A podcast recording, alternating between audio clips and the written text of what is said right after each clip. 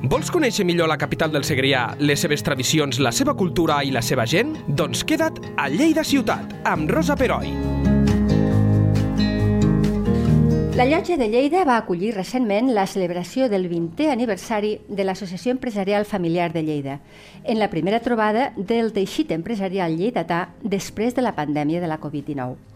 L'Associació Empresarial Familiar de Lleida es va constituir a finals del 2001 gràcies a la iniciativa d'una vintena d'empresaris. Actualment compta amb 73 socis, empreses diverses, tant pel que fa a l'activitat com a la grandària. Perquè ens parli del present i el futur de l'associació, tenim amb nosaltres el seu president, Marc Cerón. Bon dia, Marc, i moltíssimes gràcies per estar aquí. Bon dia, Rosa.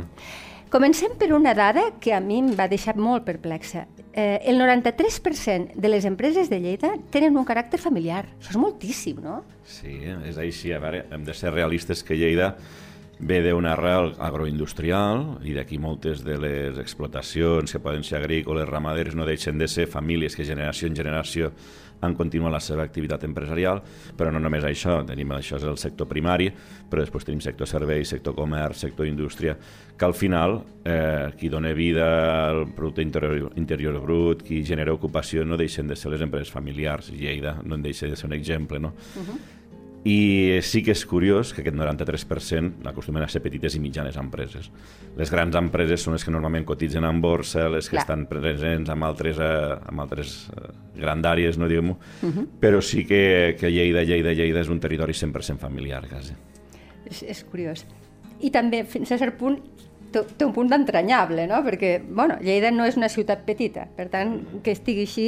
Eh, segur, després, sí. Curiosament, Rosa, una de les eh, dades que hem de tenir en compte és que cada vegada més estem pujant de segona a tercera generació. No ens trobem que moltes empreses no passaven de la segona generació, perquè no hi havia un teixit comercial així com en altres països d'Europa, de, sí. però sí que Lleida cada vegada més s'està professionalitzant més, s'està fent les coses amb més seny i sentit comú, i cada vegada veiem més empreses que són de segona, tercera generació, inclús que surten ja les centenàries, que també són anècdotes a tenir en compte. Exacte.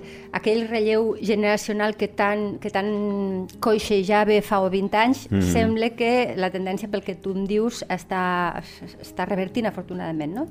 Correcte. Administracions no ajuden, ja en parlarem més endavant. Sí, sí, sí, si de a més t'ho preguntaré, eh? però, Evidentment però sí, que t'ho sí, preguntaré. I mira, t'ho pregunto ara. Eh, creus que, que caldria que les administracions, i potser ja no només parlo de les administracions locals, sinó l'administració en general, mm -hmm. eh, tingués una mica més de cura d'aquest tipus de teixit empresarial familiar?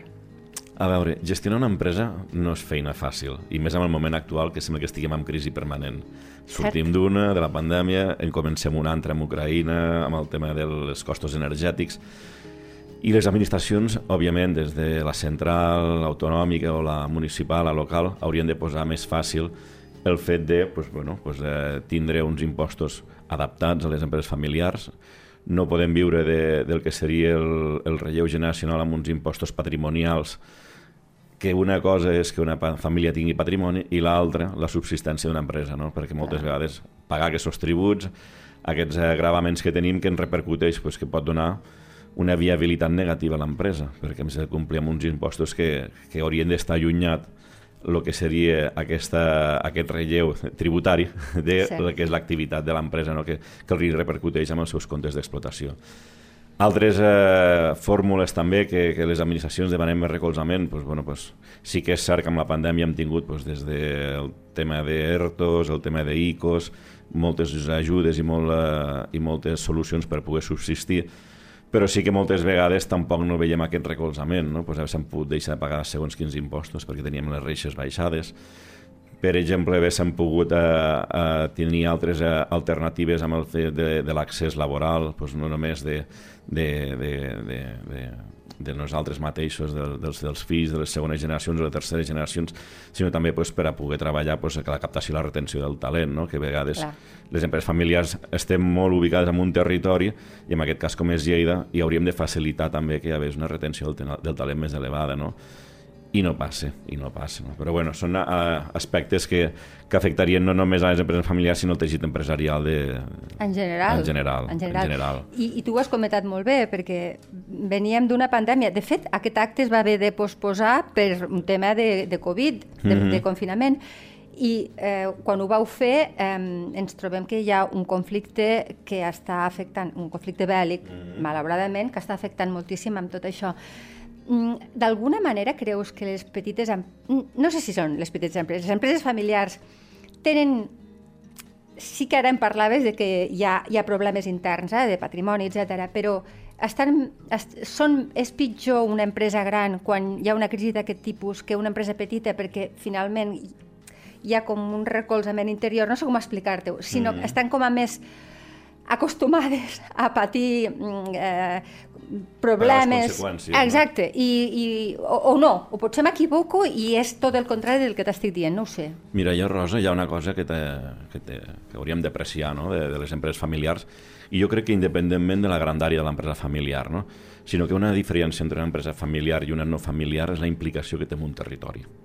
Què sí. vol dir això? No? Pues que una empresa no familiar al final és una compte de resultats que genera benefici i ja està en canvi, una empresa familiar, eh, haurà, òbviament, haurà de crear un benefici, però hi haurà un component social que s'implicarà més amb el territori. Exacte. I amb això què vull dir?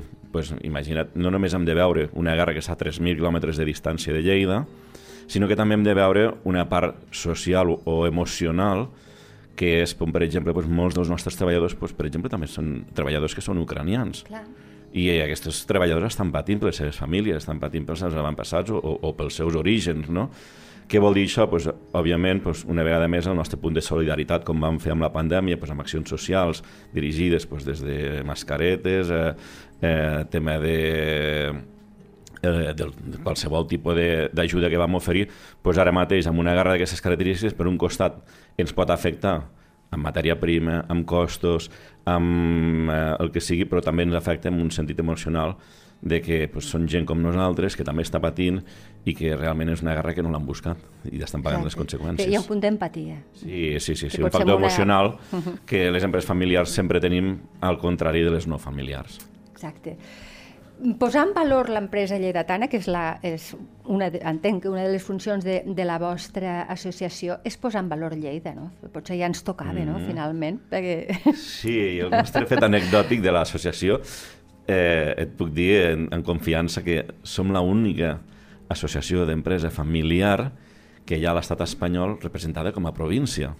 És ah, a dir, mira, vale. que trobarem la andalusa, la gallega, la basca... Però Com no a trobarem... comunitat autònoma. Correcte, però no trobarem la de la Corunya, la de Sevilla, la de Bilbao o la de Castellón, sinó que l'única d'Espanya que està representada com una província és la de Lleida. I per què això? Pues jo crec que perquè s'han fet bé les coses i perquè...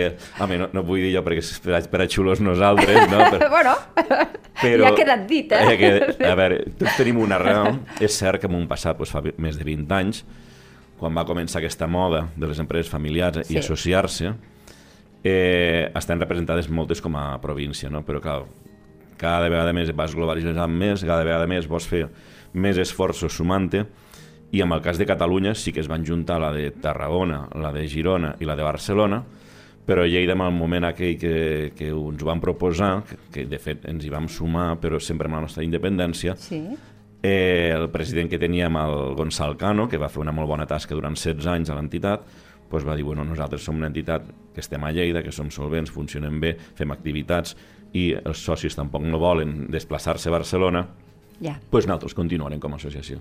Jo crec que hem fet molt bé els deures durant aquests 20 anys, no només els 16 anys del Gonçal, sinó els 4 que ja la Junta i jo, i, i continuem així, amb aquesta independència ah, de, de, de, de com a associació de l'empresa familiar de Lleida. Pues és una curiositat que, que ignorava i que mm. està molt bé que, que ho hagis dit. Um, una empresa familiar pot ser un equilibri entre tradició i modernitat?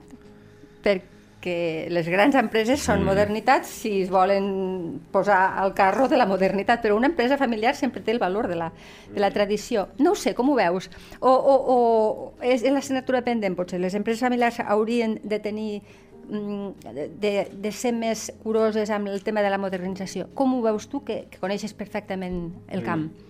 A veure, jo aquí t'ho puc enfocar de diferents vessants, no? des de primera persona com ho he viscut jo amb la meva empresa o com s'hauria d'enfocar en un context. No? de serveis, recordem-ho? Correcte, som una empresa de segona, segona generació. Correcte, la va fer el meu pare l'any 88, Clar. ens dediquem a la distribució de productes de neteja i nosaltres jo sempre he dit que van tindre un relleu molt modèlic en el qual, ja enfocant-ho en aquesta pregunta que m'acabes de fer, uh -huh. una sèrie d'adjectius als quals jo el relaciono, no? pues que hi ha la tolerància, el respecte, el saber esperar, eh, i el delegar. No? Jo crec que són paraules molt habituals amb les empreses familiars. No? Sí. Eh, la primera generació, en el meu cas, doncs, va saber delegar, eh, va saber acceptar el relleu que venia, jo vaig ser tolerant, va haver un respecte a la primera generació i després, sobretot, pues, que no hi hagi presses. No? Jo crec que les presses són males aliades en qualsevol activitat empresarial. Uh -huh.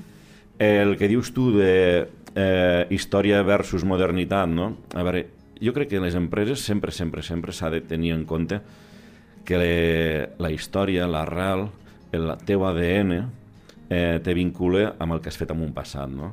Mm. Si tu tens un ADN positiu que t'hi reflecteixes, l'empresa pues, té una bona imatge. No?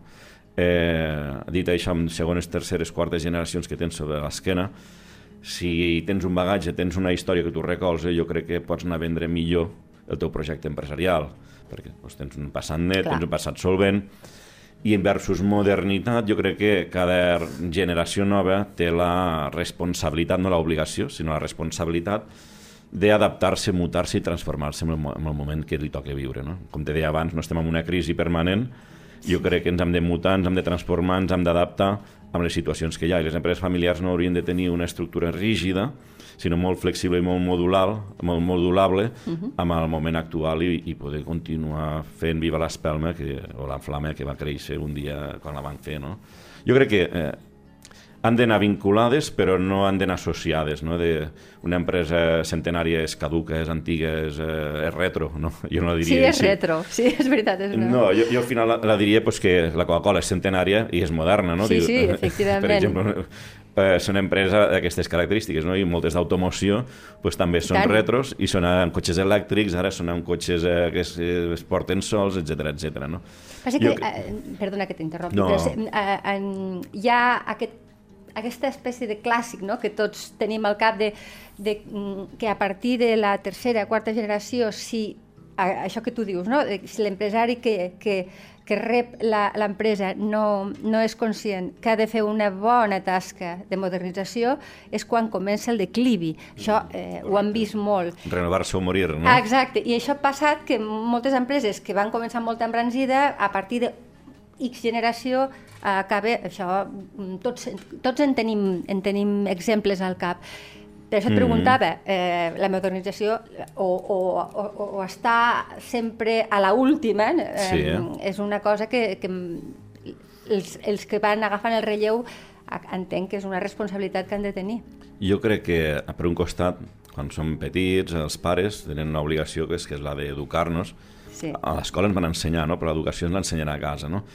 Eh, això en quant, a, en quant a ADN familiar, no? però en quant a ADN empresarial, jo crec que, que un pare o una mare ha d'introduir una cultura empresarial a, les següents generacions i ha de ser pues, eh, que siguin un paquet de valors en el quals no siguin conformistes, no s'assentin, eh, tinguin eh, pues, bueno, esperit, ganes de fer coses noves, d'innovar, i això jo crec, mira, ara perquè me la memòria, un cas lleidatà, pues Agustí Mestre, no? que l'any passat mm -hmm. feia el centenari de, del seu centre comercial, no, no va començar com un centre comercial fa 100 anys, va començar com un proveedor d'agricultura que s'ha anat transformant, i veiem que cada vegada pues, eh, ells van fer un gran pas de desplaçar-se cap a Cap Pont, en una zona que abans no hi havia res, però projectat el futur de la ciutat i actualment pues, ja quasi estan dintre de la ciutat. Sí, sí, sí. sí I davant de grans cadenes que hi ha pues, des de joguets, d'oci, com tenen ells, o de, o de hobby o de lleure, s'han anat adaptant, transformant i oferint a la gent de Lleida pues, a primeres marques del seu sector. I l'actual generació que entra a la quarta també van la amb quarta, ja. Exacte, ja van amb el mateix, eh, amb la mateixa cultura, no? Sí que el logo ara l'han eh, transformat amb el, amb el que va ser el primer logo, però adaptat al segle XXI, però el que és el negoci en si no deixa de ser un negoci adaptat a les diverses eh, complicacions que tens ara mateix, des del comerç online, que el que és el punt físic pues, també els hi costarà, Clar. o bé especialització en coses noves, que també, tot i que al comerç online també hi ha, hi ha webs especialitzades en poder trobar. És a dir, que jo crec que ells aquesta cultura empresarial l'estan fent molt bé, no? i és un exemple dels molts que trobarem a Lleida. Sí, segur, segur, és veritat. Mm, i, i, de, i, I aquesta fuga que estem, estem sentint darrerament d'empreses de, que se'n van a l'Aragó o a... Sí, eh? Què me'n pots dir? Per què està passant això? Quins són els factors? Mira, t'ho puc dir amb preocupació. Uh, a, a veure, és preocupant en el sentit de, pues, eh, òbviament, totes les empreses que tenim feina a Lleida, eh, volem que Lleida també progressi i repercuteixi, no? perquè si Lleida pues, va en declivi, les nostres empreses van en declivi.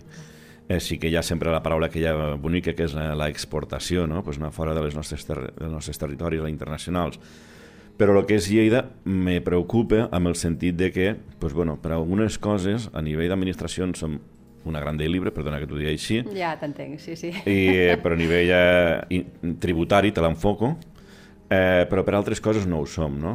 Per què passa això? Pues passa pues, des de motius tan banals com a Madrid els impostos són zero, en canvi a Catalunya pues, són X. Yeah.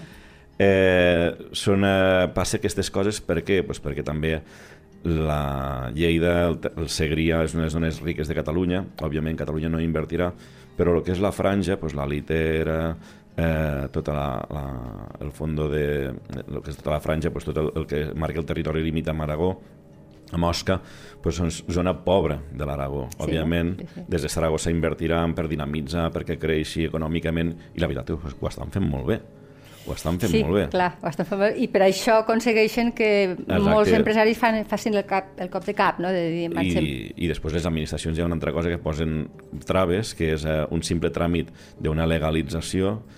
A l'Aragó són tres setmanes i aquí a Catalunya és un any.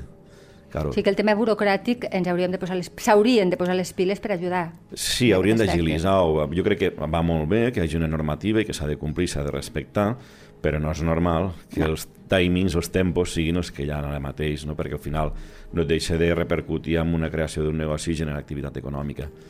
I finalment, ja per acabar aquesta glosa de, de, de, de la rivalitat entre territoris, jo crec també que no només l'Aragó, sinó també la comunitat valenciana, que són les dues comunitats veïnes que tenim a Catalunya, estan en un moment molt dolç.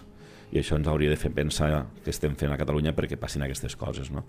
Jo entenc que històricament pues, Catalunya era una superpotència de comunitat autònoma i s'ha de dinamitzar el territori i fer créixer altres territoris que no ho eren tant, però jo crec que estem perdent el tren de moltes oportunitats. No? El corredor mediterrani a, a València està tot fet, eh, la fàbrica de bateries de SEAT segurament la faran a Sagunto, que sí. enllacem el corredor cantràbic, eh, tot el tema de Mercadona, tots els seus proveïdors estan a, molt ben assentats a la comunitat valenciana, i després una cosa molt bonica, això que m'ha representat del teixit empresarial de Lleida, tant les administracions públiques com el teixit empresarial van agafats de la mà i van a una. I això Val. és molt important. Del color que siguin, quan toqui relleu, quan no toqui relleu, però sí que totes van a una per a dinamitzar, per a fer créixer i per a, per a que el territori seu sigui una, una potència, no? que és el que veiem en el cas particular de València. Clar, per tant, hauríem d'agafar um, mm. coses bones de les altres comunitats i fer-les nostres, i això ens està costant. Mm. I Home, és... no, vull, no vull senyalar amb el dit, tampoc, amb no, el tema no. del procés català, pues, també és una cosa pues, també que, vulguis o no, pues, genera inestabilitat. segurament. Sí, a veure, tots podrem pensar com pensem, òbviament, i som ben lliures i, i, i de decidir el nostre futur, però eh, amb el teixit empresarial pues, genera inestabilitat i, i òbviament pues, no, el que no pots fer és eh, créixer en un territori que, que no saps el dia demà què passarà. Quan ja Clar, en una incertesa és, és, és l'enemic no? de, de un... sí, sí, sí, sí, per això amb el teixit empresarial tens una responsabilitat de famílies, d'empresa, de proveïdors, de, de territori que no pots obviar. Molt bé, estem acabant ja, eh, Marc, amb totes aquestes variables que, que m'has posat damunt de la taula, no? Eh, mm. Administració, eh, tema polític, tema territorial, però ara voldria que em donessis la teva opinió sincera. Eh, com veus el futur eh, d'aquest teixit eh, mm. empresarial lleidatà? Els pròxims anys. Sí, mira, jo el proper, el proper, la propera generació, diguem-ho d'una manera així eh, familiar, jo crec que serà una generació molt, molt preparada, amb el sentit de que hauran superat una sèrie de crisis la generació actual, molt solidària i molt social, perquè també hauran vist una sèrie de, d'afers que hauran passat al costat de casa, i amb una sèrie de valors, com per exemple pues, el paper de la dona. El paper de la dona jo considero que no només hi haurà el hereu empresarial, que sempre era pues, ja de la de les generacions antigues, no? de, molt vinculat amb l'agricultura, no? l'hereu, l'hereu i la pubilla, la pubilla, pues ja hi haurà la pubilla empresària. Perquè notes que hi ha un canvi de tendència, que hi ha més dones empresàries ara? O A encara veure, no ho notem? Eh, òbviament cada vegada n'hi ha, més, no? però també em preocupa que, que coste que hi hagi empresaris, tant yeah. masculins com femenins. Clar, clar, clar. Eh, això d'implicar-te, de tenir responsabilitats, eh, la gent busca la seva zona de confort, i, i prefereixes més estar amb altres eh, activitats que no, que no l'empresarial, no? Però sí que jo veig per un costat el paper de la dona, que creixerà, la, la pubilla empresarial, d'una manera col·loquial. Després veig també que cada vegada més per un costat hi haurà l'empresa propietària d'una empresa, ai, la sí. família propietària d'una empresa, i per l'altre, qui realment la dirigeix. És a dir, que eh, la, el capital d'una empresa serà d'una família, però hi haurà personal extern, que serà el director general o que serà el cap del de, el gerent, com ara no passava, no? que passava que era, eh, sempre era la família que s'havia de quedar als jocs de responsabilitat. No? Cert. I segurament ara, les activitats, per això et deia, les empreses passaran de segona, tercera o quarta generació gràcies a personal extern, o com ens passa a la nostra, a la nostra associació, que no t'ho he dit abans, que nosaltres també tenim una càtedra de l'empresa familiar a la Universitat de Lleida. Ah, mira. El, el deganat de Dret i Economia, contem amb una càtedra d'empresa familiar en el qual els estudiants els formem per saber les nostres característiques, com liderar una empresa familiar, com a saber com pensen les famílies i com fer que subsisteixi per més generacions. I gràcies a aquest tipus d'educació, de, de, d'ensenyament que hi ha a la universitat, doncs, també aconseguirem que les empreses familiars estiguin dirigides per personal extern a la família, que no tinguin consanguinitat però sense perdre l'esperit sense eh, perdre familiar. Eh? Exacte. O sigui, I que consideres que això és importantíssim, que s'ha de fer. Exacte. Eh? Desvincular en família amb, propi... amb gestió diària. Sí, exacte. Uh -huh. I hem parlat de la dona, hem parlat de la família, i jo crec que el futur, pues, òbviament, com et deia, el que diferencia de les empreses no familiars a les familiars, pues, bueno, pues, la implicació amb el territori, que això vol dir pues, ser sostenible, responsables amb el medi ambient, innovar, fer-la créixer a nivell internacional, o bé eh, el fet de, de que també tinguem una empresa que sigui eh, puntera pues, amb el seu sector, no? perquè vegada les empreses que van cada vegada més grans. Sí. Eh, la, la classe mitja està desapareixent i ens trobem empreses petitetes de jo me lo guiso, jo me lo como, mm. o empreses grans que estaran pues, representades en molts territoris i que gràcies a generacions, a generacions hagin fet grans. O bé compres o fusions. Exacte. Eh, volia acabar però la última pregunta. L'agenda 2030, vosaltres la teniu com Correcte. un referent o, o com ho veieu? Teniu un cert escepticisme amb tots els postulats que s'estan eh, dirigint des d'Europa, de, etc. Mm. O, o no? O us, us emmiralleu en aquesta agenda 2030? A veure, els 17 punts que diuen l'agenda 2030 dels OTS, eh, en algun o altre a totes les empreses li repercuteix vale? sí. des del tema sostenible, el tema d'aplicació territori, el tema de la dona, el tema eh, dels drets socials, etc etc.